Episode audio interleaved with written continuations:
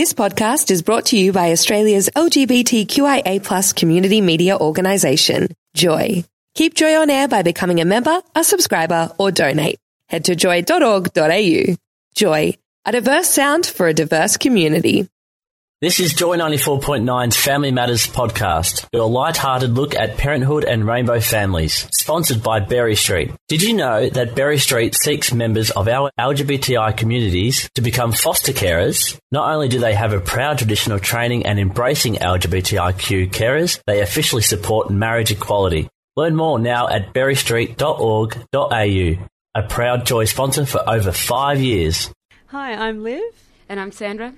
And this is our 11 and a half week old Ameily, who might be making some cute noises in the background. She's making very cute noises, and that's the cutest cardigan. Um, it's radio, but I'm adoring it. And what does the t-shirt say? Oh, you know, it's the obligatory if you think I'm cute, you should see uh, my mum's. We're here to talk about a guest of ours that we've had twice on, which was My Midwives Melbourne. Talked about conception here, but we've not yet spoken to someone who's delivered through the midwife experience, and that's what we're wanting to hear from yourselves. Now, they've talked to us about the continue, the I can never always get that word out. Con- yes, that one of care. So, firstly, when you peed on the stick or got the blood test or got the positive, why did you think midwife is the way I wanted to go? I think for me, I had two friends who'd already had home births with midwives. One of them had had a first birth as a caesarean um, in the hospital, and after that, done a lot of research into how she wanted to have her next two births, and they were both home births.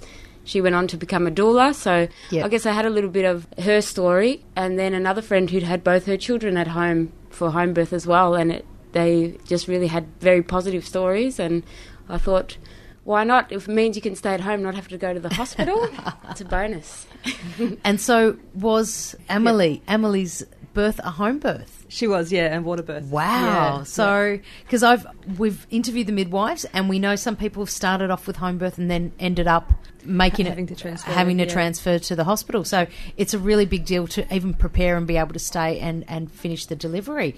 So, how did you first get in touch with my midwife? reason why we chose My Midwives in Brunswick was because uh, your doula friend knew Jess, Yeah. um, the LGBTI uh, inclusive birth educator, who we, um, whose classes we attended. So yeah, that was the connection there, and and we just felt really comfortable, you know, with, with her and, and Hannah and her mother Andrea, who, Yes. who's been a midwife for over thirty years. Yeah. Yeah, Um, and just yeah, felt like we were in just s- such safe hands from the word go that yeah it was a, a no-brainer really. And, and similar to what Sandra was saying about having friends who had home birth experience I had sort of the opposite experience where all of my friends with babies had traumatic hospital births um, and they always use the word trauma in their stories so you know wanting to avoid that Yeah. was uh, yeah my, my logic I guess for doing what we did So, when you went to the LGBTI birth classes, because we've had them in here to talk about that, mm. what was that experience like? Yeah, it was really special. We'd actually already booked in and done a calm birthing class just before we realised that there there was the one that Jess was running, the LGBTI one. Compared to sitting through a session where I guess you know they say, and now you know the the fathers, The uh, father. all the partners, or Yeah. you know you always feel like, oh yes, they they're making that special effort Yeah, to sure. Yeah. make you They're feel stopping that you're thinking included. that- yeah. it was So- like the fathers and Sandra yeah, it was too, wasn't it? and yeah, instead of having that sort of in the background, it was um, much easier. You felt like you belonged, and and your story was was part of you know was similar to everyone around the room. And did you get to meet other couples that you're still in touch with? Because I assume they might be delivering or have delivered the same time as yourself. Yeah, we've received a couple of emails about um, a couple of births that, that have occurred, and I believe Jessie's going to try and organise a reunion, so that, would- that'd be lovely. Yeah, we've kind of got it. But at that time of that um, birth class with Jess and my midwives Melbourne in Brunswick, had you decided home birth is what I want to do, or was there a period where you thought, no, there's a bit more learning. I know I want a midwife. At what point did you go, actually, that's that's the way I want to deliver?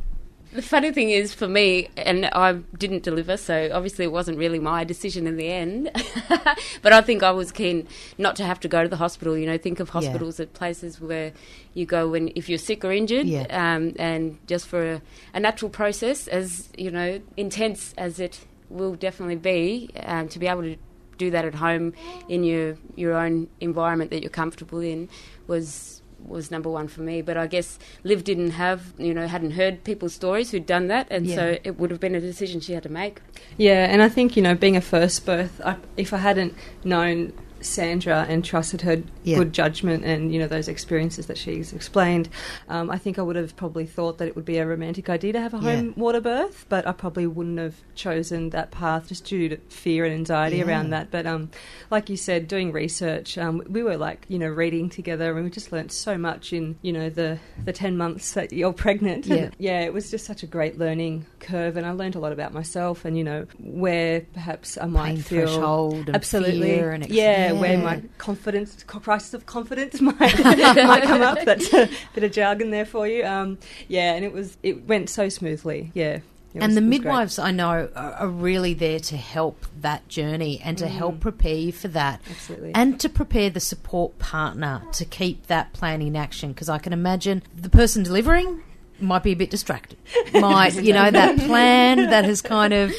Then it turns to the support person. And did you feel that you were, as a support person, ready to, to step up into that space? Because you do need to become the the person driving the action, if to use that word, because Liv can't.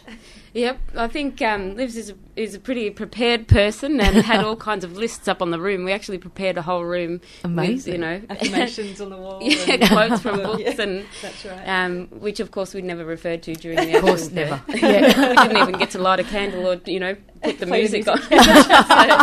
it was all over in four and a half hours. Oh so- wow, that's amazing. Yeah, yeah. Because I was I was the support person for my sister's Ah, pregnancy. wonderful. Um, and because her husband was there also, we had so and hers was a hospital induction that turned into an emergency cesarean, Mm-hmm. twenty three hours, highly traumatic. The the start of it, we had even at the beginning, so many things in place, so many things we were going to do. No, no, it all went out the window, and even in that hospital setting, it was just a bit chaos and stressful. And I know, as a support person, I didn't feel uh, like I was educated enough to know how to support my sister in that, and her husband felt the exact same way. So those lists Yeah. and stuff are there. How did it actually? How did how different was it from what you had kind of best case plan scenario to what it was? Yeah, I guess we were very fortunate in that it was a very quick and Yeah. and quite straightforward birth as far as they go. Knock on wood. but um, we certainly had talked through all scenarios and we're prepared to go to the hospital if that you know Yeah. if, if that happens and that's what you need to do. That's then right. Which Yeah. almost happened. Yeah. Oh, um, wow. It's Mm. complicated, but basically, yeah, there was a time where I might have, um, I would have had to go to hospital had I not managed to dilate almost fully in Yeah. the space of what an hour and a half. Yeah. so that was just yeah, she luck really. Um, and we we're just so thrilled to yeah be able to sort of follow through after all that planning to you know have an experience that. For me, was even better than you know I ever imagined. It was just such a positive, That sounds phenomenal. beautiful moment. Yeah, Yeah. did. And we really were prepared by the midwives because Yeah. like Liv said, we read so much, Yeah. and you you don't realise until you start reading how much you know you generally know about pregnancy and what's involved. It almost got to the point of too much information, so we'll slow like, down Andrea, reading. step back. Yeah. I know what I'm doing here. so, with the midwives, what I love i- that continue. I can never pronounce the word continuity of care. Finally got it out. Their role doesn't sometimes end there. They they are still there amongst amongst the, the days, you know, the days after and the weeks after. Can you talk to us about that so that people can think about that as as their Sure. experience? Yeah, so um, during pregnancy, you see them as often as required, um, and, and generally that's once a week from about, what, 30 weeks or so, I think, or maybe a bit earlier. And then afterwards, um, Hannah or Andrea were visiting at home, so I didn't have to leave the house or my Wow. bed, which was fantastic for, you know, every day for a few days and then every couple of days, and then as required, like once Yeah. a week or whatever, before I was able to make appointments in the clinic myself, which was just fantastic. And I Yeah. still keep in touch with them all because they run a um, just a social kind of gathering lunch every week. So it's just great to hang out with other people who've gone through similar journeys. Um, yeah, the same midwives, and you know. Who doesn't love a room full of little babies? A lot of people see, you know, they think one home birth, they, they see it as a scary experience because they think, oh my God, give me the drugs, give me the epidural, give me all that sort of stuff. For someone who's gone through it, as, a partnership that have gone through it, uh, what would you say to someone going, oh my God, I'm scared of the pain factor? Yeah, and I think you know it's all about uh, the context. I mean, pain, it, birth pain is such a different pain to being injured or something. Um, it's all about just trusting your body, and when you're empowered enough to do that because you have that support around you, your judgment of the process and trusting your body and doing all those you know really empowering things can can happen because you're not subject to you know the hospital policies and procedures to you know shifts ending and nurses mm. and doctors wanting to speed things up and, change you know over, exactly yeah. yeah. and the you know cascade of intervention to use another yeah. jargon term um, you know that that often occurs with hospital births so I think for me um, I, I have anxiety and so managing that was you know important to me but I was totally in safe hands, Yeah. and as a consequence, yeah, had a great experience. Sorry, she's making a bit.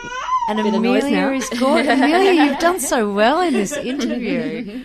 You ladies are heading off to the rally today. What does marriage? You're holding the most beautiful blessing in your hands. What does this? What does this marriage equality campaign mean to yourselves? Um, look, quite simply for me, it's about marrying the woman I love. You know, it's it's it's that simple. It's it's not rocket science. It's, it's not more complicated than that. Um, it would just be nice to do that. And I, I remember when John Howard changed the laws. I was a teenager, and I remember thinking, "It's okay, Liv. By the time I'm 30, I'll be able Yeah. to get married." You know, and I turned 34 this year, so Yeah. I just can't believe we're still having this conversation. It's boring, you It's know. crazy, like it's time isn't to move on. Yeah, absolutely. and the the debate that you know I've spent the morning interviewing rainbow children of from the ages of 21 to now 11 months because Amelia 11 wants weeks. 11 weeks. Sorry, that's, that's how wrong I am at hosting a family show. Um, you know, people think this Yes campaign means people start having families. We've been having families for a very long time. for a very long time. We've had midwives taking care of us for a very long Absolutely. time. Absolutely. So, any any leave because Amelia really wants to get to this rally and be heard. I, I feel it. i- I feel it in her. Is there anything you'd you'd recommend to people considering the midwife option option mm. to you know hospital kind of setting? Look, I think at the end of the day, everyone just needs to um, do some research and make their own decisions. Really, you know, informed decisions. Um, if you just leave it to chance, I think you know you just become another statistic, um, unfortunately, and, and the likelihood of you describing what could be a beautiful, wonderful experience as traumatic is just more, more and more likely. And and yeah, and in terms of the marriage rally, um, I think it's you know we're very fortunate that Ameily is is too young to be affected by the the Yeah. hate speech that's going on. So Yeah. just a, a little quick message, if I can, to all the young queer people out there, all the children of queer families. You know, you are loved. Mm. You are absolutely perfect just the way you are, and you know, hang in there. Well, congratulations, Thank- gorgeous thanks so bundle. much I'm going to let you get having to the rally. Thank you again for sharing your story. Thanks, Gina. Have a good one. You've been listening to Joy 94.9's Family Matters podcast, your light-hearted look at parenthood and rainbow families, sponsored by Berry Street. Did you know that Berry Street seeks members of our LGBTI communities to become foster carers? Not only do they have a proud tradition of training and embracing LGBTIQ carers, they officially support marriage equality. Learn more now at berrystreet.org.au, a proud Joy sponsor for over five years. Thanks for listening to another Joy podcast brought to you by Australia's LGBTQIA plus community media organisation, Joy. Help us keep Joy on air. Head to joy.org.au. Joy, a diverse sound for a diverse community.